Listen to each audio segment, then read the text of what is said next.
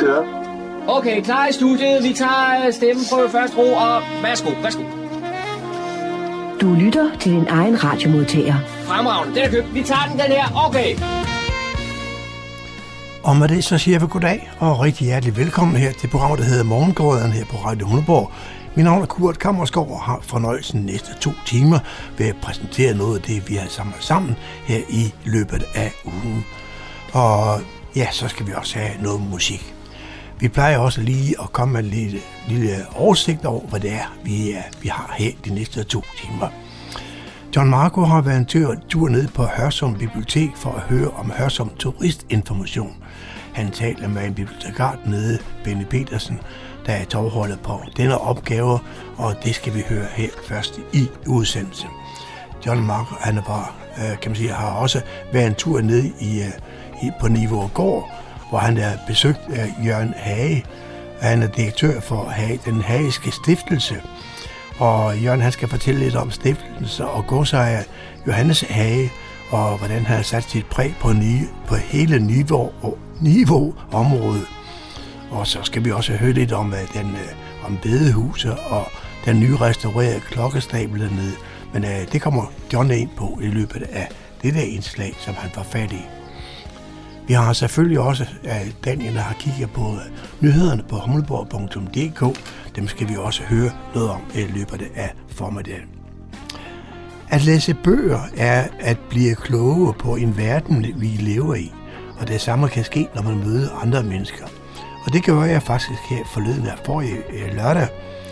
Der var jeg i et godt, godt selskab op for en Fredensborg boghandel, hvor der var serveret bobler og alverdens ting. Så øh, de havde afholdt nemlig uden for en bogbobler. Det er et særligt arrangement, som boghandlerne de er deroppe, de øh, hold for at møde, øh, møde folk, mødes. Folk kan mødes og, øh, og få en snak, og det var der så en hel del, der gjorde her forleden dag. Det var for det i forbindelse med, at Andreas Pindstrup Jørgensen, han har skrevet en ny bog, som vi skulle høre lidt om, og det gør vi så også. Og der var så også nogle taler derom. Der var blandt andet, øh, ja, det var så først Marie-Louise Hartvig Hedinge, der er blevet velkommen i, i bog, til boglanceringen af Andreas Pindstrup Jørgensens bog øh, om demokratiets ejerskab. Hun er, og Marie-Louise, hun er formand for Fredensborg fordi, og andres virksomhed, der ejer Fredensborg Boghandel, sammen med ca. 880 andre øh, andelshaver her i området. Der var nogen, der holdt tale, og det var blandt andet også øh, her lokal. Tina Borg Jacobsen, lokal byrådspolitiker, hun fortalte noget om det her med andelssystemet. Øh, øh, øh, det skal vi høre noget om her i løbet af formiddag, og så skal vi også have en masse god musik lad os bare lægge ud med musikken. Velkommen til. Rigtig god fornøjelse, som jeg plejer at sige. Kan du ikke nå for det hele med i dag, jamen så er det i morgen mandag mellem klokken, 17, nej, klokken 18 og klokken 20.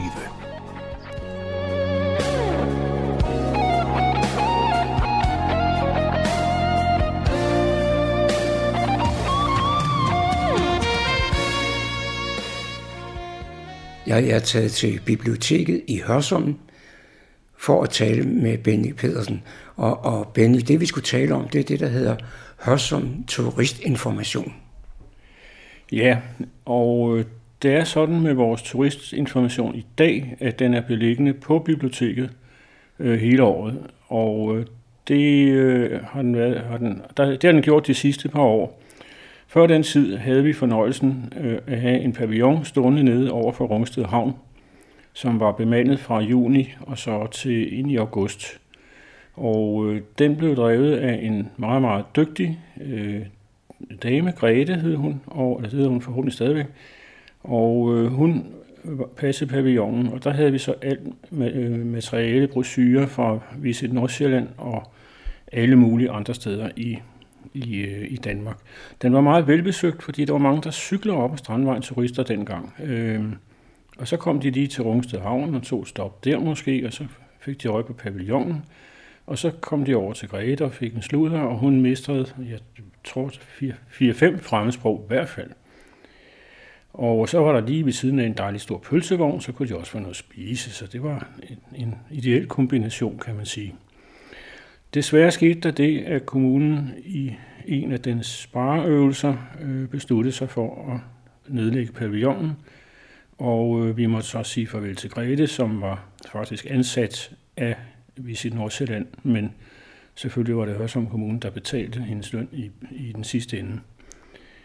Øh, og øh, det var vi meget ked af, men sådan var det ikke. Der var ikke noget rafle om, øh, og, og pavillonen står der den dag i dag, øh, lukket fuldstændig til, og vi undrer os lidt over, at kommunen ikke engang har flyttet den, men det har de altså indtil videre ikke gjort. Nu fortæller du om, hvordan det var, da pavillonen stadigvæk var aktiv dernede på, på, på Strandvejen. Kan I leve op til det her? Det kan vi ikke, for øh, turismefunktionen, kan man sige, er blot en del af utallige andre funktioner, vi har på biblioteket. Og vi er trods alt primært et bibliotek og øh, er nødt til at afveje vores indsats på forskellige områder. Men vi gør det så godt vi kan. Vi øh, har brosyrer øh, både for Visit Nordsjælland og for resten af attraktioner i Danmark, selvfølgelig Legoland og hvad det hedder alt sammen.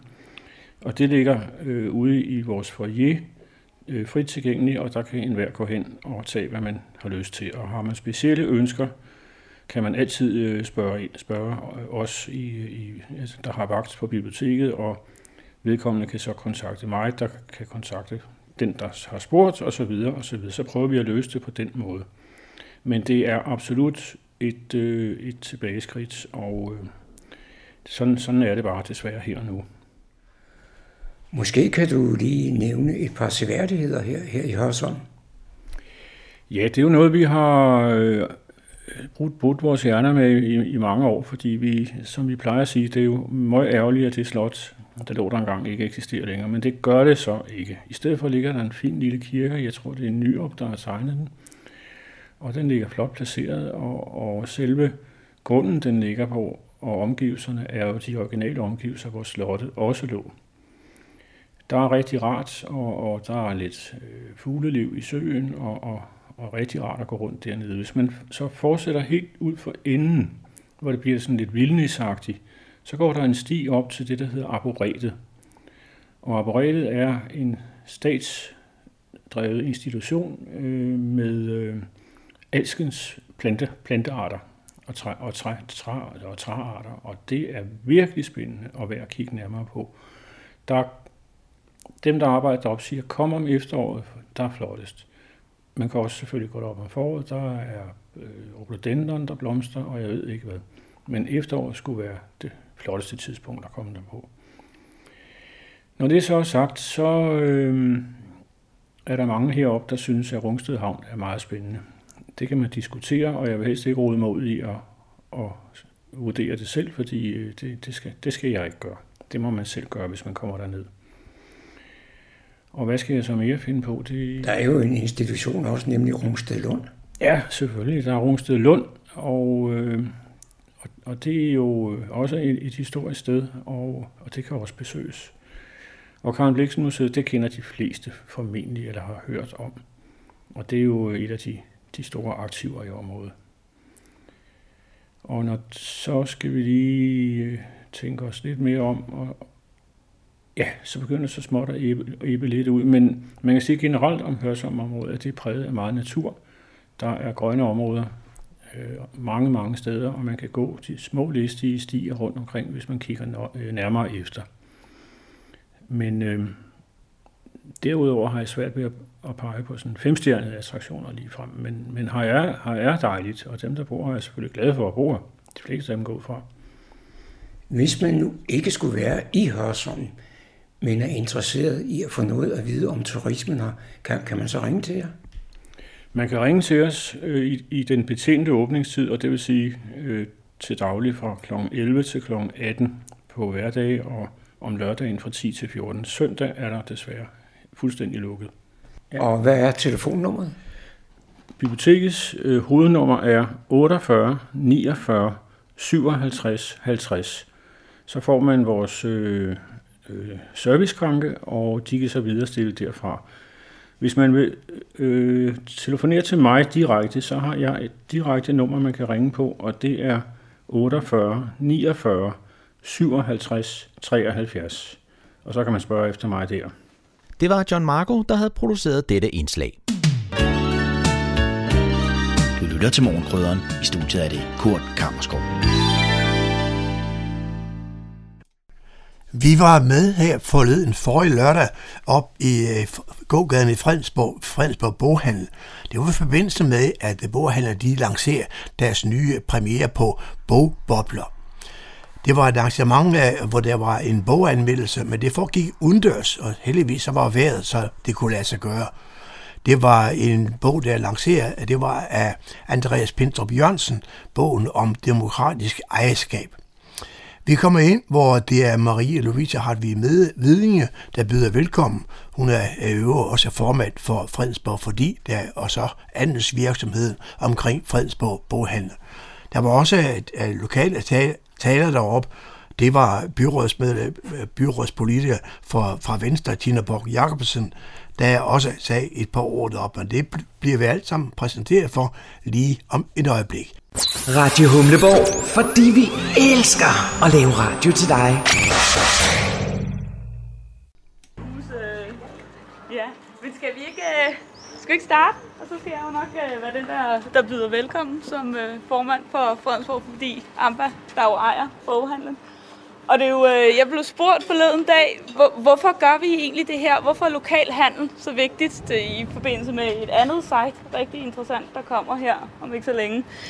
Øhm, og mit svar var jo, det er fordi, det handler om, at vi mennesker skal møde hinanden. Det er jo det, der er det vigtige. Og derfor skal vi også begynde at arbejde med forskellige måder, vi kan møde hinanden på, og forskellige øh, ja, bagved ejerformer. Øh, og en af dem, det er jo, jeg bruger meget ordet fælleseje, jeg skal nok også bruge ordet medeje rigtig meget. Øhm, og det er Fredensborg Boghandel jo et rigtig godt eksempel på, så jeg synes, det er fantastisk, at vi det her i dag har fået Andreas til provinsen, jeg ved, om du var lidt udfordret, da jeg snakkede med dig første gang. Nej, ikke men... provinsen. Jeg kommer fra Viborg. Ja, ja, det ved jeg godt. Men, øh... men hvordan kommer jeg lige derop? Nå ja, det kan jeg jo godt. men øh, rigtig dejligt, du har lyst til at komme og holde din første sådan offentlige jo, ja, bogsigneringsevent og i en boghandel. Og jeg synes også, det var fantastisk, at du sagde, nej, det jo første gang, jeg kan se min bog i, en, i, en, i et vindue i en boghandel. så, så øh, Andreas vil sige nogle ord, men øh, først så øh, synes vi, det vil være rigtig spændende at bruge den her event til også lige at, at reflektere lidt over, hvad er medejerskab, hvad er det, det kan, og for hvem og på hvilken måde. Hvad er demokrati? Hvordan er det, vi også kan brede vores ejerskab ud for at kunne fagne flere på forskellige måder? Og derfor har vi også Christian med i dag. Christian øh, Damholdt. Damholdt, yes, sorry. Fra Oxford Ibis, som også vil give nogle ord med på det. Og vi har øh, vores helt lokale øh, politiker fra Venstre, Tine, øh, som også vil give nogle, nogle ord med på det og øh, på medejerskab bredt set, og hvad, hvad medejet virksomheder kan. Ja, jeg synes, vi skal lægge lidt ud med, med det lokale, og så øh, får vi verden med, og så zoomer vi ned på bogen, Andreas. Så Tine, ordet dit. Jo. tak. Øhm, jeg har egentlig ikke sådan nogen særlig lokalvinkel på det, men jeg er blevet bedt om at, at, at, at sige et par korte borgerlige ord om øh, sameje og medejerskab. Om de sådan bliver rigtig borgerlige, det ved jeg faktisk ikke. Øh, der er nok en forventning om, at jeg som venstrekvinde med, øh, har tilknytning til landbrug og andelstanke, og det har jeg overhovedet ikke.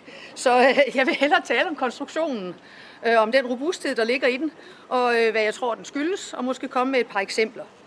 Medejerskab ligger i min optik, øh, hviler øh, ubetinget på frivillighed, og skylder i høj grad frivilligheden sin succes og sin styrke, fordi dermed så bliver medejerskab også en demokratisk størrelse. Samejerskab, medejerskab, du sagde det selv, altså det er, det er lidt same same, ikke? Øh, uanset hvilket man, man vælger, så rimer det på fællesskab, samarbejde, ansvar, fælles interesser og fælles mål. Øh, I en dansk variant, så har vi fra anden halvdel af 1800-tallet, der har vi andelsformen, hvor landmændene gik sammen i andelsforeninger for at danne, eje, drive øh, forarbejdnings- og afsætningsselskaber. På den måde så holdt alle en snor i produktionen, i værdiskabelsen, i den retning, man ville, og i ansvaret for, at det gik godt, og for at al værdi forblev på andelshavernes hænder. Dansk landbrug fik og har stadigvæk stor succes med andelsejerformen, men den kan udfoldes i mange, mange andre sammenhænge og på mange måder. Det er interessant at fundere over, hvorfor øh, sameje eller fælles ejerskaber opstår. Typisk så drives et samarbejde, et samejerskab eller et fællesskab af et behov. Øh, det er jo fordi enten den enkelte eller de få eller for få står over for en opgave eller en anskaffelse eller en finansiering, som man ikke selv kan overskue eller har lyst til at løfte på egen hånd, eller fordi der opstår en situation, som kalder på en nødvendig fælles indsats, og måske ikke kun hviler på en business case, men hviler på en nødvendighed. Øhm, ved at være flere, så bliver man stærkere, man får flere kompetencer i spil, og man kan øvrigt fordele risikoen ved sammen at satse på det, man nu vil i fællesskab. Så bliver man robust. Samtidig så er den fælles interesse i gode resultater og gevinstudsigt eller succes en meget væsentlig drivkraft eller motivation for den enkelte til at lægge sig i selen til fælles bedste og til at være lojal over for fællesskabet og formålet. Fællesskabet i samejerformen muliggør simpelthen mere og bedre, og dermed så får det værdi i sig selv. Man skal heller ikke undervurdere den fælles interesse i at holde indtægter oppe og udgifter nede. Interessemodsætningerne i et samejerskab, de mindskes, og det er også i sig selv en styrke. I den oprindelige andelstanke, øh, der havde hver andelshaver normalt en stemme, uanset størrelsen af hans egen produktion. Det hed sig, at man stemte efter hoveder og ikke efter høveder, så det har man sådan landbrugsafsættet. Men det betyder, at man har en stemme uanset hvad man ellers har. Øh, og det vil sige, at der er en væsentlig komponent af solidaritet i konstruktionen. Og den er i en nutidig variant stadigvæk, tror jeg, en meget væsentlig forudsætning for, at, øh, at øh, samarbejdskabet samejerskabet bliver succesfuldt. Man bidrager med det, man kan og har, og har lige meget at skulle have sagt. Det vigtige er, at man bidrager. Øh, man driver sig en fælles interesse, og man deltager frivilligt. Men det er jo en idé med mulighed for utallige varianter. Meget fleksibelt, store som små.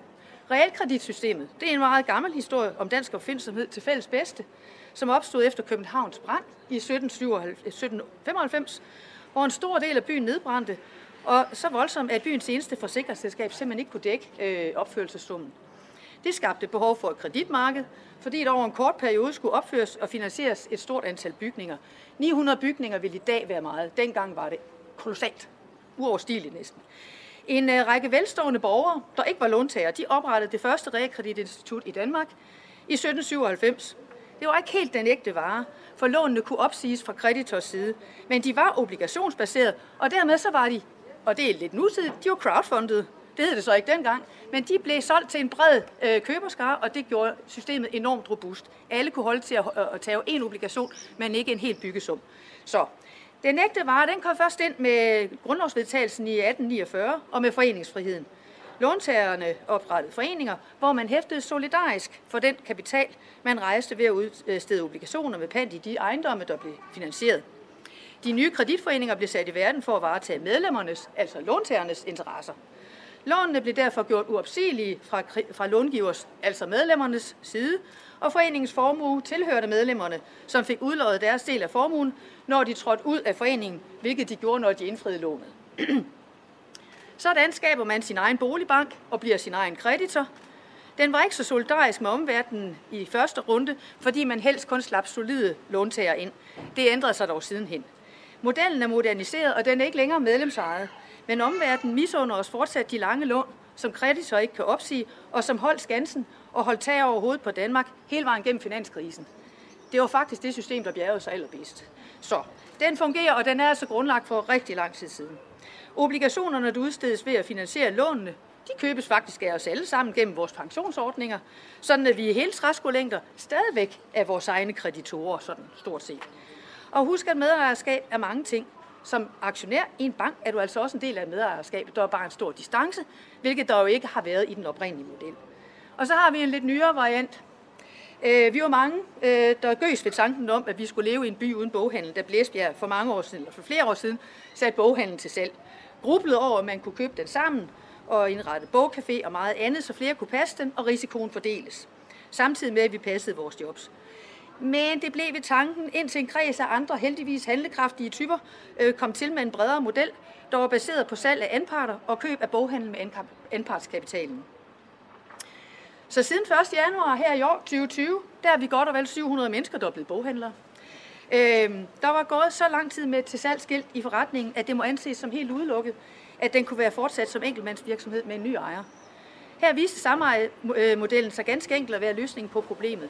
Og jeg tror, at det kan udstrækkes til mange andre opgaver, hvor, både hvor iværksættere skal prøve idéer af, og hvor der skal, skal demo, ske demokratisering af fælles aktiviteter. Det kan faktisk også være forsyningsvirksomheder, hvor der også er behov for et vis medejerskab og medindflydelse. Eller hvor trælse opgaver det hele taget skal, skal løses, for det går altid bedre, når man kan deles med, dem, øh, med andre om dem. Vi har en, en, et, et andet øh, fællesskab. Øh, vi har øh, nogle måneder, hvor vi har stået sammen hver for sig i en helt anden slags fællesskab. Her har forskellen været, at øh, så at sige, rammen den er givet ovenfra, øh, men inden for den givende ramme, så har vi skulle stå sammen om at komme godt igennem en epidemi, uden direkte selv hver især at have valgt øh, fremgangsmåde og omfang. Det fælles ansvar og interesse har kastet en del sammenhold af sig, men det har også afsløret nogle interessekonflikter, fordi ikke alle har født ejerskab til de trufne beslutninger, og fordi nogen nok har båret større byrder end andre. Det kunne være interessant at diskutere, om man i en fremtidig tilsvarende situation kunne forankre beslutningen hos os alle, så der er ejerskab og fodslag. Det er forhåbentlig ikke noget, vi skal forholde os til lige forløbigt. Men jeg vil sige, i forhold til boghandlen her, jeg blev spurgt her i et lystigt selskab forleden dag, øh, hvor vi sad med en, en flok mennesker, der var publicister. Jeg er ikke publicist. Jeg blev spurgt sådan en timer, køber du ind i Saxo? Og jeg slog syv kors for mig og sagde, nej, jeg er sgu da boghandler. Hvad, du er da jurist? Ja, det er jeg også. Og det er jo det, man kan jo være mange ting, man kan deltage i mange ting, muliggøre mange ting, hvis man bidrager med hver sin lille del. Så derfor må man sige, at det her det er en idé, der er kommet for at blive. Den kan gå på lavfødder, og den kan gå øh, rigtig, rigtig stærkt. Tak for opmærksomheden.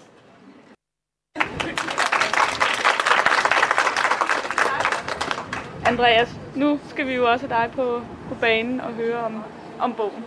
Ja, men det kan være, at jeg skal sige et par ord. Nu, nu er der jo nogen, nu er det jo fortalt meget historien og, og i virkeligheden grundlaget for, for andelsmodellen og sådan noget, så det vil jeg ikke fortælle. Jeg vil fortælle nogle personlige anekdoter i stedet for, tænkte jeg. Men først så vil jeg lige sige, at øh, altså, det er jo meget spændende her. Her har vi både Oxfam Ibis og øh, hvad hedder det, øh, en, en, en politiker fra Venstre, øh, som taler om, hvordan andelsarven det er noget fælles. Og det er også rigtig spændende, at øh, altså, jeg var meget glad for, at jeg fik en, en, en anmeldelse af både Bertel Hårder og øh, Pelle Dragsted, øh, som var øh, ja, altså to, øh, to hvad skal man sige, uforenelige størrelser normalt, men andelstanken og ideen om medeje, det deler man. Og de gav begge to fem stjerner til bogen. Nå, øh, jeg kan lige sige kort her, jeg vil bare lige nævne det jo, ikke? Altså, øh, og, og øh, hvad hedder det, Bertel Hårder skriver, øh, bogen Medejer er værd at læse for enhver, der interesserer sig for Danmarks bemærkelsesværdige historie. Men, øh, men den her bog, den går jo også længere, fordi den handler jo ikke kun om historien. Øh, den handler jo også om, om fremtiden. Og vi står lige nu her i Danmark i en coronakrise og en stor udfordring i forhold til at få dansk erhvervsliv til at, at, at hænge sammen og, og køre videre. Ikke mindst her i efteråret, når hjælpepakkerne de forsvinder. Øhm, og der er medejerskab rigtig, rigtig spændende, fordi, øh, øh, som der også blev nævnt før, at de her virksomhedsformer har altså skal vise sig at være mere øh, krise, robuste og stabile over tid. Nå, men hvorfor er det egentlig, at jeg skriver en bog om medejerskab? Altså, hvad er det for en bog, det her? Øh, jamen, det her det er en bog, som prøver øh, meget bredt at tematisere ideen om et medlem i en stemme, som vi jo i Danmark har flere hundrede års historie omkring. Men for mig personligt, øh, og for sikkert for mange af jer også, så har det sådan en, øh, så har man, altså man knyttet til nogle bestemte begivenheder øh, og, øh, øh, øh, og oplevelser. Og for mig så startede fascinationen med det her i virkeligheden øh, igennem en familieoplevelse eller en familiebegivenhed, fordi min, min farfar, han, øh, Øh, ja, han, øh, han var øh, politimand, vi skal faktisk helt tilbage til øh, 1944, øh, øh, øh det sidste år af krigen. Og min farfar, han, øh, han er politiassistent, og han kommer i det, det tidlige efterår, i september. Det er en varm septemberdag, øh, Indiens sommer. Og øh, de har, øh, du ved, let politijakke og kortbukser på, som jeg har i dag her, sikkert samme farve. Øhm, og øh, det, der sker, det er, at øh, hele Københavns politi, øh, hvad hedder det, hele Københavns politi bliver interneret af tyskerne den dag. Så de sidder i deres korte bukser og jakker og bliver kørt til Tyskland, og det er alt det tøj, de har. Vinteren kommer, og han, de bliver interneret i nøgen gamle Buchenwald. Øhm, heldigvis så slutter krigen næste år, og han overlever øh, turen derned. Øh, men efter det, der er han ligesom øh, ejet på sjæl og læme omkring det her med, at det må aldrig ske igen. Og den eneste måde, at øh, vi kan øh, komme over det på, mente han, det var igennem kulturel udveksling og demokrati. Og det vilde er så, og det synes jeg i hvert fald er rigtig vildt, det er, at han beslutter sig for at blive forretningsrejsende. Og det første rejse, han tager øh, øh, ud af landet øh, efter krigen, det er til Tyskland. Det er jo selvfølgelig naturligt nok, men lige efter krigen, han tager til Tyskland og øh, øh, hvad hedder det, rejser i sportsartikler, for der sker jo et, et Wirtschaftswunder i Tyskland på det tidspunkt. Så han tager rundt øh, i lidt varmere tøj den her gang, og, øh, øh, og, og hilser på folk og prøver at finde nogle gode sportsartikler, man kan sælge i Danmark. Og efter at have gjort det nogle år, så øh, støder han på en sjov øh, sko, som han synes er lidt spændende. Øh, og så tager han det her skomærke med til Danmark og siger til sin chef, jeg kunne godt tænke mig at gå selvstændig. Jeg kunne godt tænke mig at skabe min egen virksomhed, og det kunne eventuelt være rundt om øh, det her mærke kunne være det første. Og chefen synes, at øh, min, min farfar har været lojal. Øh, Christian hedder min farfar. Øh, og, øh, og tænker, jamen det skal du have lov til. Det, du skal starte din egen virksomhed. Og det gør han så. Det viser sig så, at øh, det der mærke, det var en meget god idé. Min farfar han får ene koncession på det, fordi mærket det var Adidas. Så han har ene forhandlingsret på Adidas i Danmark. På det tidspunkt der, det må være i starten af 60'erne. Men øh, på det tidspunkt så er danskerne de er ikke så interesserede i det der sport. De, øh, det er lidt mere til den, måske den flommefede side eller hyggesiden, og, og man, øh, man, øh, man, man, man er egentlig ikke, altså sportstøj og sport, det er måske ikke det, der er det største. Men op igennem 70'erne og 80'erne, så begynder sportsmanien at sætte sig fast, og alle skal have kondisko og sportsko, og virksomheden vokser kraftigt. Og det bliver faktisk i løbet af 80'erne en, øh, en multimillion million øh, virksomhed, og, øh, og, og har øh, flere hundrede medarbejdere i Danmark.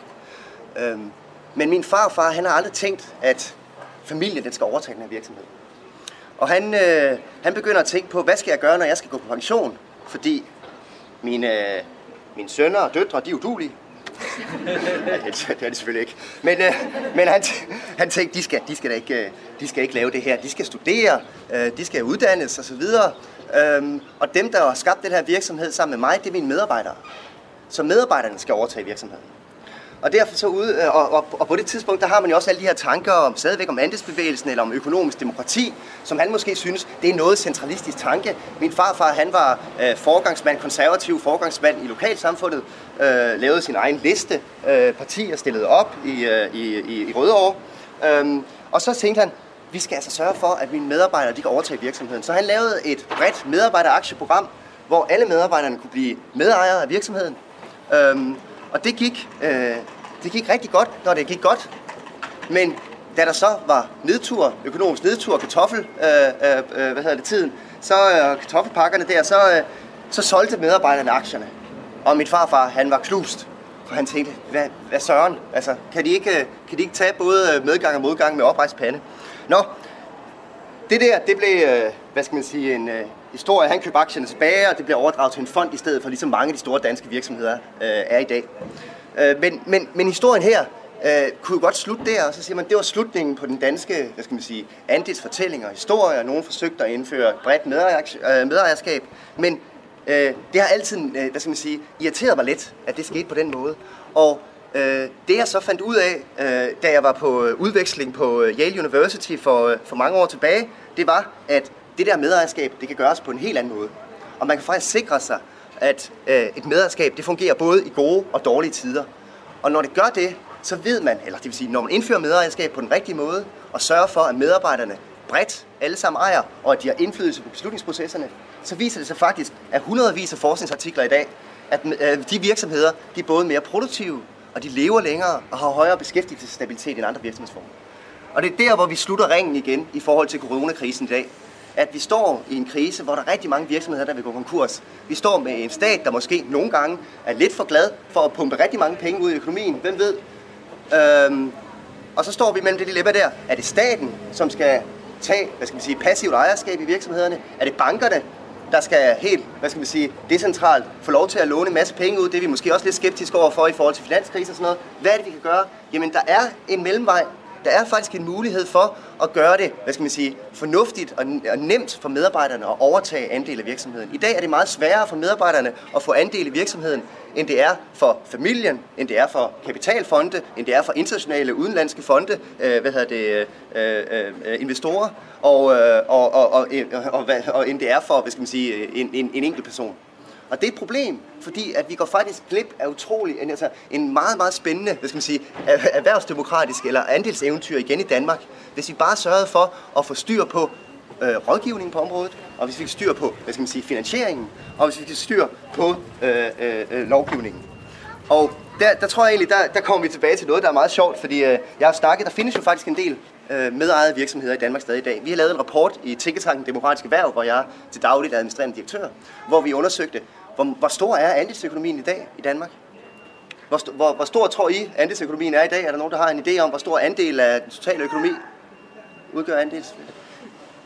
Nej, det, det, er, der, er ikke, der er ikke nogen, der har et bud. Spørgsmålet er Coop, er de... Er Coop? Coop, det er jo en, øh, det er jo en forbrugerejet virksomhed, ja. Coop. Coop, GF Forsikring, Lærerstandens Brandforsikring, Tryk, Arla, Tise, Arla, Tise, ja, ja, ja. Danish Crown er faktisk stadig. Øh, der er, det, den, den udgør faktisk 10 procent, lige omkring 10% af den totale omsætning i Danmark. Det, det, det er produceret af virksomheder, som er styret ud fra princippet om et medlem i en stemme. Altså, det er jo helt vildt. Det er sådan et stille, en stille revolution, eller det var ikke en stille revolution, da det skete, øh, men, men det er der stadig, og de, de lever stærkt. Øh, men vi har et problem i Danmark, og det er, der bliver ikke skabt så mange nye virksomheder i dag. Det vi godt nok, altså når jeg snakker med nogle af de her virksomheder, som er startet inden for de sidste 10 år, så siger de til mig, Andreas, vi, øh, øh, vi vil godt starte en virksomhed. Vi tog fat i Skattestyrelsen, og så sagde vi, øh, vi vil godt tænke os at starte en virksomhed. Det kunne være fint, hvis øh, medlemmerne ejede den.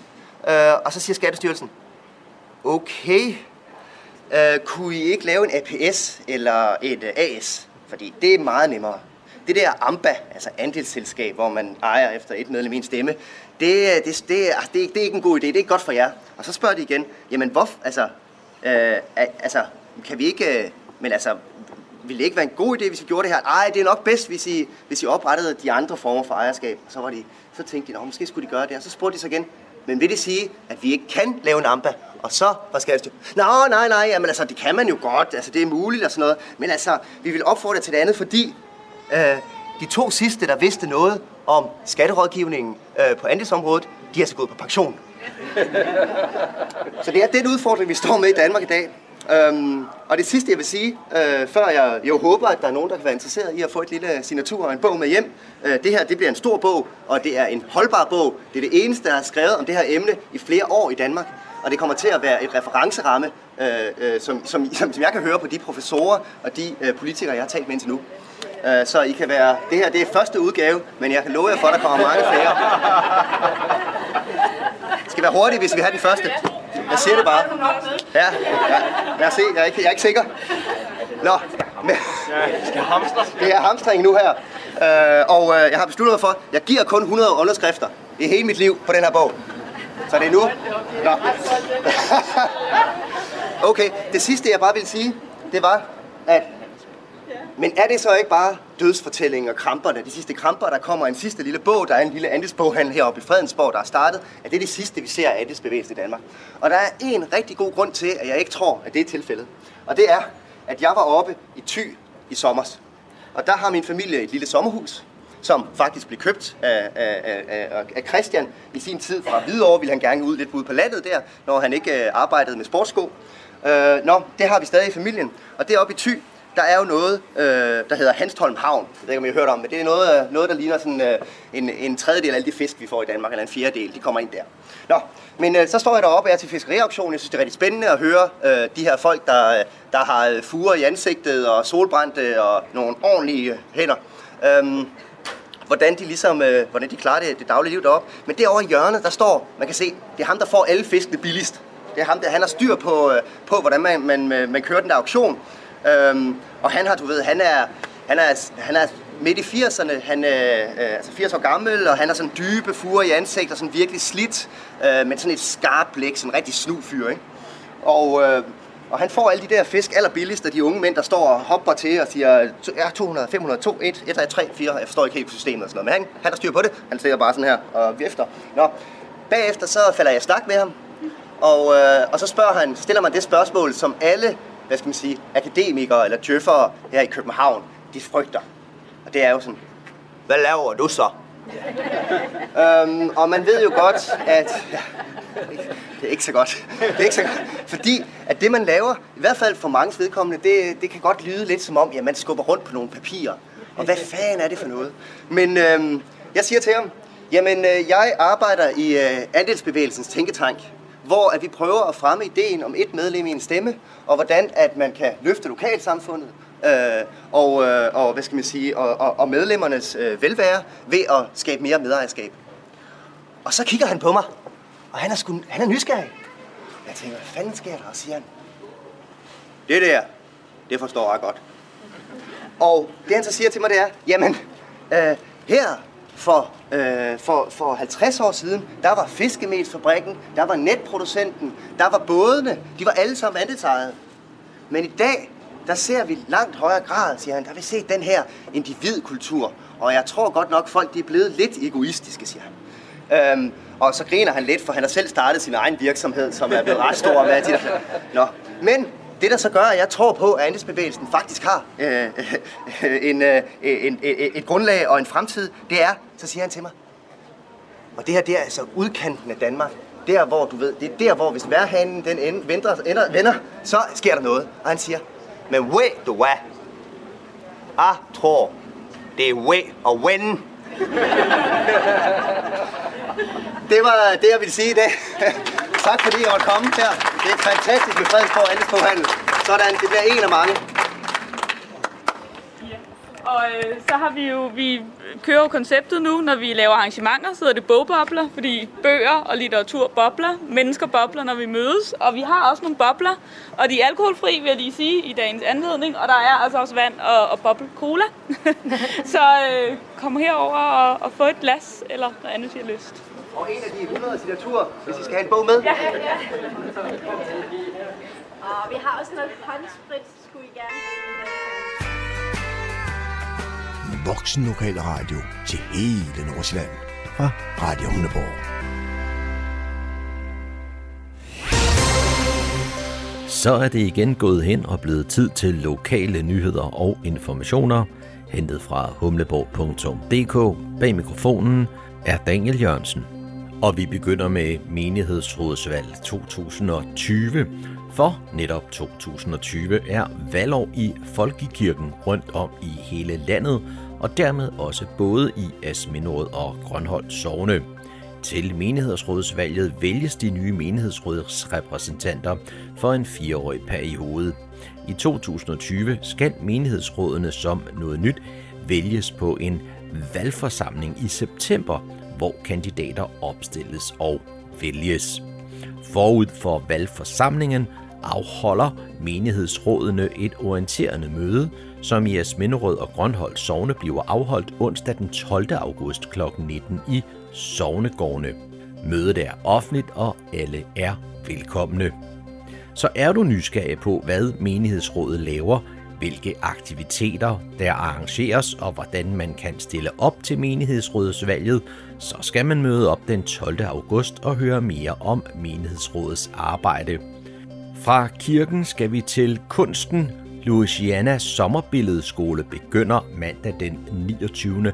juni for børn og unge mellem 4 og 15 år. Det bliver med ulige forløb med hold inddelt efter alder. Undervisningen, der ledes af Louisianas kunstformidlere, foregår foran værkerne.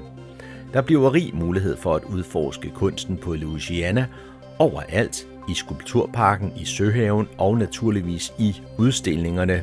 Hver dag indleder man med introduktion til dagens emne. Man ser sammen på de værker, man skal beskæftige sig med, og går derefter i værkstederne. Louisianas børnehus tager højde for myndighedernes restriktioner i lyset af covid-19. Derfor kan man ikke byde på frokost. Billedskoledeltagerne skal selv medbringe madpakker. Børnehuset sørger for grønne snacks, frugt og drikkevarer. Tilmeldinger og yderligere information fås på Louisianas hjemmeside. Og så går vi fra kunsten til litteraturen. Kalenderen og vejret fortæller os, at det er blevet sommer, og det er dermed også blevet tid til at finde læseiveren frem og deltage i Danske Børnebibliotekers store læsekonkurrence, Sommerbogen. Sommerbogen er en tilbagevendende årlig begivenhed på biblioteket i Niveau, Humlebæk og Fredensborg. Som altid vil tre boganmeldelser udløse en bogpræmie på et af de tre biblioteker, men der vil derudover blive fundet tre vindere på landsplan, som vil modtage hovedpræmien at tømme en boghandler på 5 minutter. For at deltage i sommerbogen skal man være mellem 6 og 15 år. Udover at skrive anmeldelser af de læste bøger, skal man også være frisk på at løse en række sjove læseudfordringer, såsom at læse en bog, man har valgt med lukkede øjne, eller læse en bog med fødderne i vand. Man kan komme forbi sit lokale bibliotek og hente et udfordrings- og anmeldelsesark eller downloade dem på fredensborgbibliotekerne.dk.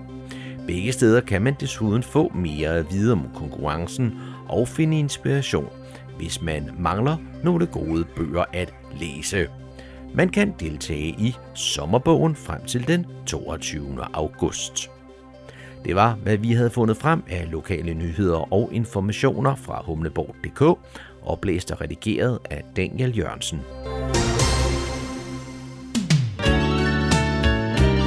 Du lytter til Morgenkrydderen. I studiet er det Kurt Kammerskov. Jeg sidder her på Nivågård i Niveau sammen med lederen af den hageske stiftelse, øh, Jørgen Hage. Øh, og, og Jørgen, du kunne måske lige starte med at fortælle os lidt om, hvad den hageske stiftelse egentlig er for noget. Ja, tak John. Det vil jeg da meget gerne. Øh, den hageske stiftelse er en, en fond, en velgørende fond, som har til formål at hjælpe mennesker med psykiske sygdomme. Øh, den er stiftet i 1922 af min oldefars bror, som hed Johannes Hage. Øh, og der er nok nogen, der vil ikke genkende til det navn, fordi Johannes Hage også er manden bag Nivågårds malerisamling og manden bag Nivå Kirke. Øh, han var også medvirkende til opførelsen, eller at en Stettenhavn kunne blive opført. Så han har sat nogle, nogle meget markante og stadigvæk meget synlige spor øh, i niveauområdet. Øh, det er lidt af en tilfældighed, at øh, det er mig, der sidder som, som øh, direktør for fonden i dag. Det står ikke skrevet nogen steder, at det skal være et familiemedlem.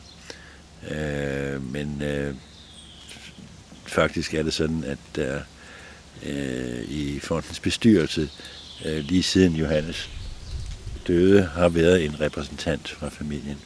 Det er der så ikke i dag. Nu sidder repræsentanten i, i det varme sæde i stedet for.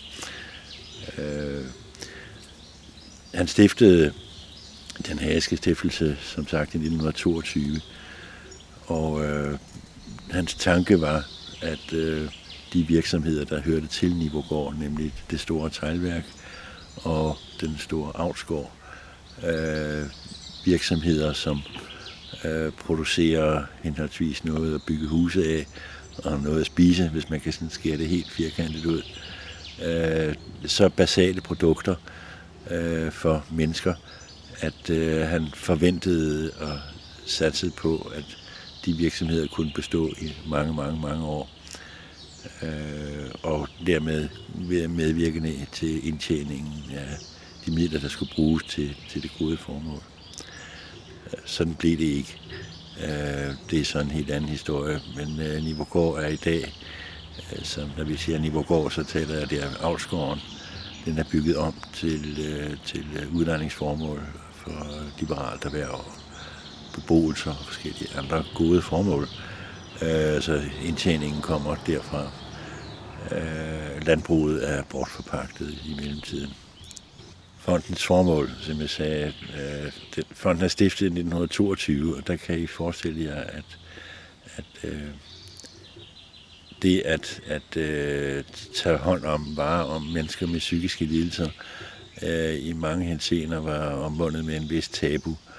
Øh, og det er jo det sådan set desværre ikke blevet meget bedre, selvom der nu er gået mange, mange år, næsten 100 Øh, men øh, ikke desto mindre var det det, som øh, Johannes Hage synes og mente, at hans øh, skulle være hans sidste aftryk øh, i niveauområdet. Det fungerer på den måde, at læger fra landets sygehuse og, og øh, lægeklinikker, og ikke mindst fra øh, de psykiatriske centre rundt omkring i landet, kan indstille patienter øh, til illegal portion og øh, hjælpen gives, som der står i vores fundats, øh, til at man det gives til helbredelse eller, eller, eller lindring for nervesygdommene. Og det med helbredelse, det er nok en stor mundfuld at tage, for det kan vi naturligvis ikke. Men vi kan i mange henseender godt gøre tilværelsen lettere for mange af de øh, patienter, som søger hjælp her hos os. Grunden til, at du og jeg har sat en anden stævne her i dag, det er jo, at den gamle klokkestabel derude på Gamle Strandvej ved, ved Kalvehaven netop er sat i stand. Måske kunne du fortælle lidt om klokkestablen og dens historie. Ja, det kan jeg da prøve på i hvert fald. Øh, en klokkestabel, for de der ikke helt øh, ved, hvad sådan en er for noget, øh, så er det et lille tårn øh, med en klokke. Og øh, en installation, eller hvad man vil kalde det, som, øh, som man brugte til tårnløse kirker. Og man, man taler om, at der kan være bygget en klokkestabel eller et klokkehus. Øh, og klokkehuset i sagens natur, det har så vægge, hvor, hvor klokken i virkeligheden er kapslet inde i sit tårn, når man nogle åbninger.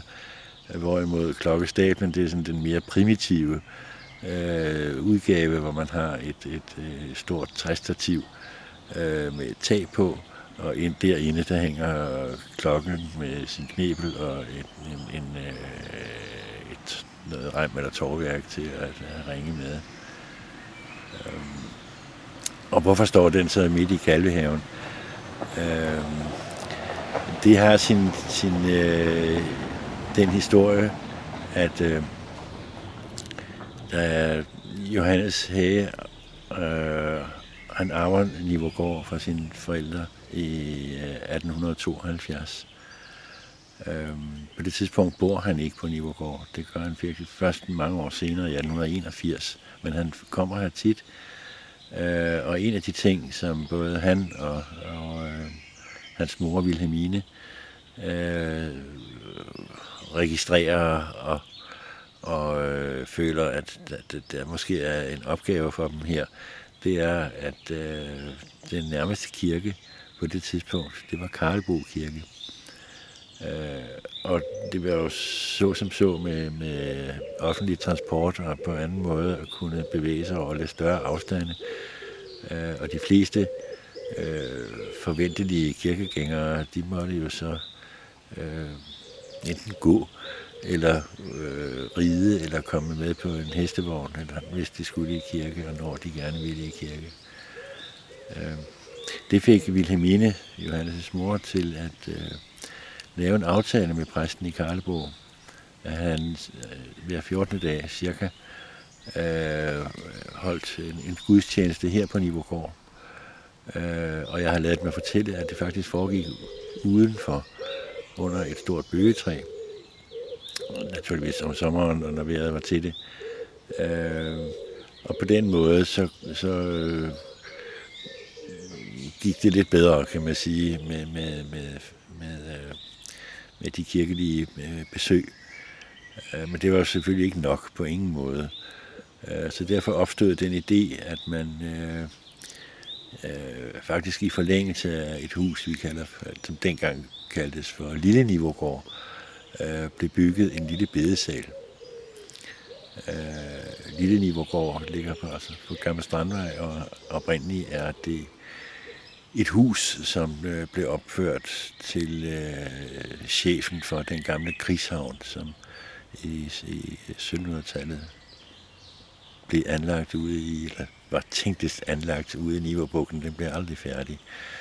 I huset boede en krigsgeneral eller noget af den stil, jeg kan ikke en mærkværdig titel, men øh, øh, han, havde, han havde ansvaret for opførelsen af, af, af flodhavnen. Øh, han hed Wirtsen, og han boede altså i, i et lille niveaugård. Et meget sødt lille stråtægt, ikke, ikke stråtægt, et øh, bindingsværkshus, øh, opført i 1754, så vidt jeg husker. Øh, og som i dag bedre kendes under navnet Dronning Louises Kro, øh, som dog heller ikke er nogen kro længere, og måske vi skal vende tilbage og kalde huset for Lille Niveaugård stadigvæk. Men i forlængelse af det, og så er der jo også nogle af de, de ja. ældre her i området, der kan huske, at der i forbindelse med bygningen var en telefoncentral. Ja, det var der lige præcis. Det foregik ind i lille Niveaugård. Øh, det, det, det er en, igen en, en sjov uh, historie, vi må tage en anden gang, tror jeg. Men, men man fik bygget, altså ret sagt, mine lod opføre øh, den her bedesal.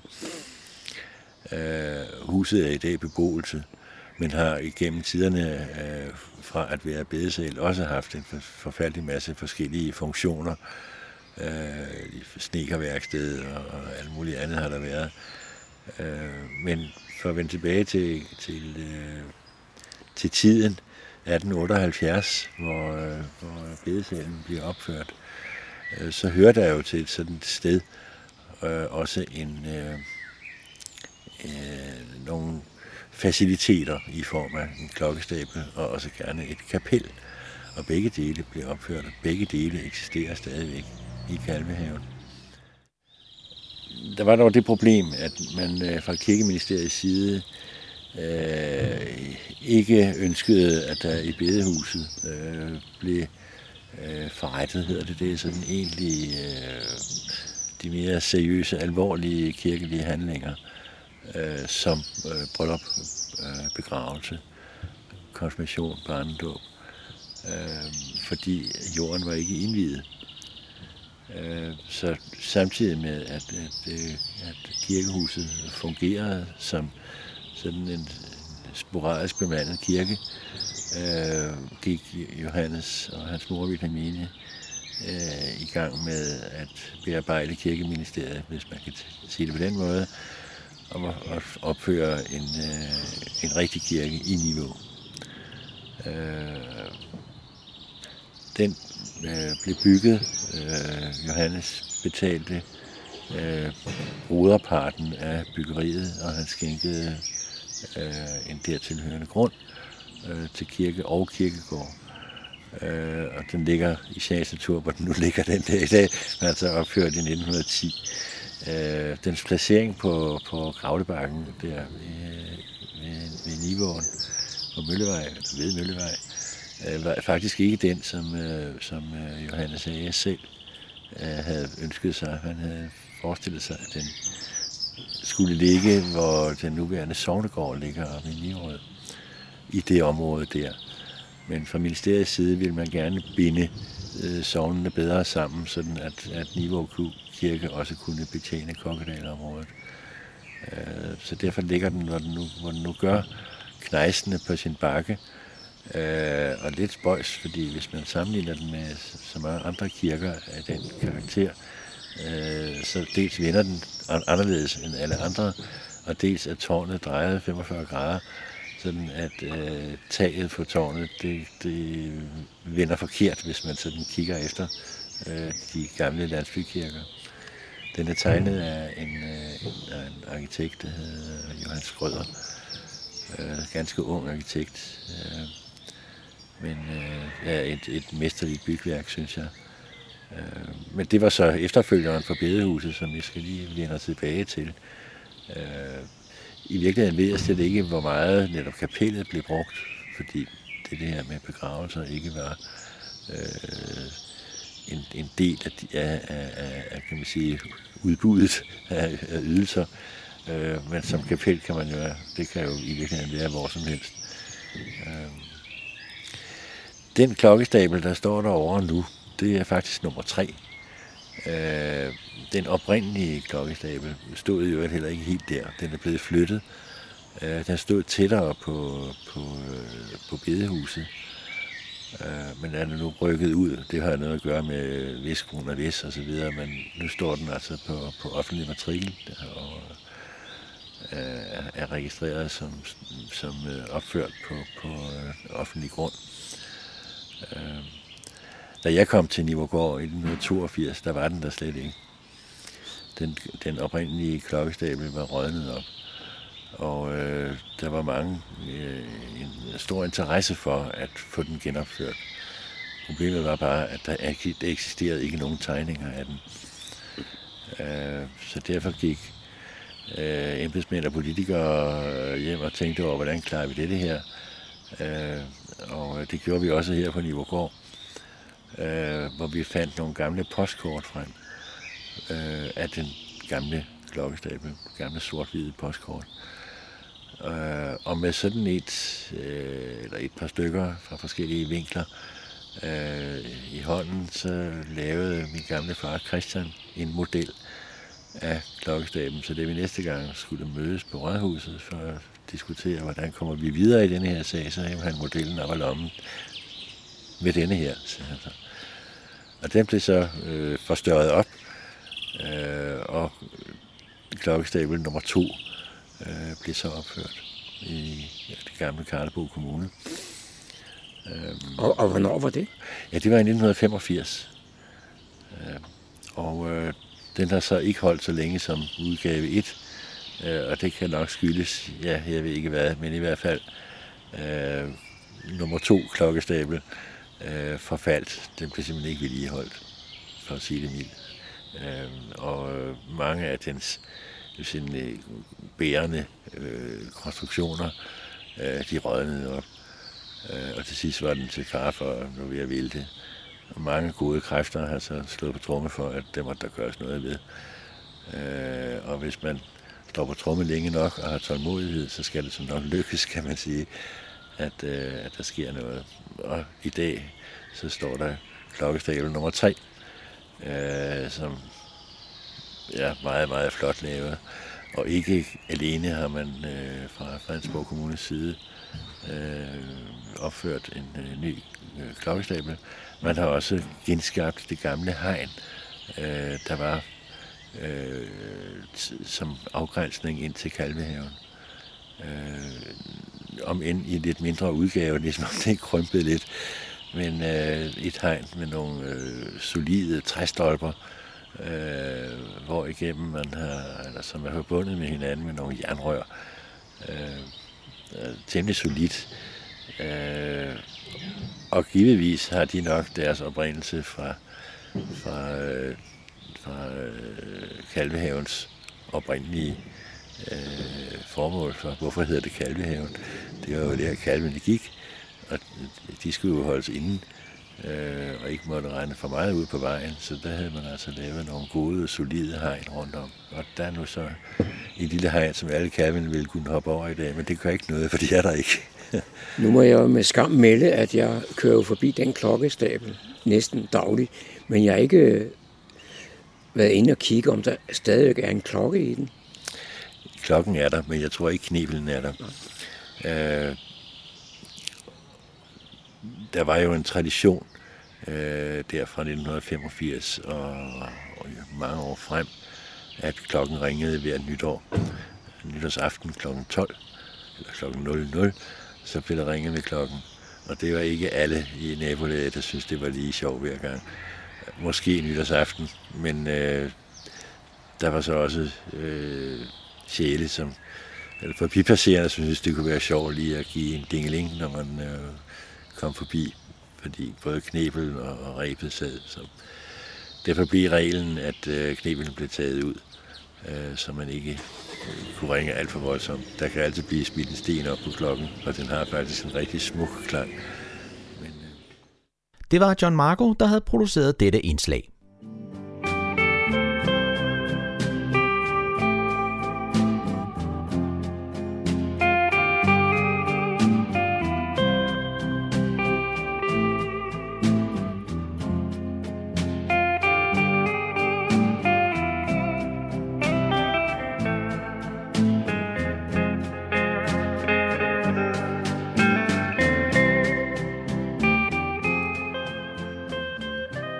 Toner fortæller os, at vi er nået til afslutningen på denne uges udgave af programmet, der hedder Morgenkrøden. Her fra redaktionen, som består af undertegnet, jeg hedder Kurt Kammersgaard. Ja, der siger jeg tak for nu, og på genhør en anden god gang.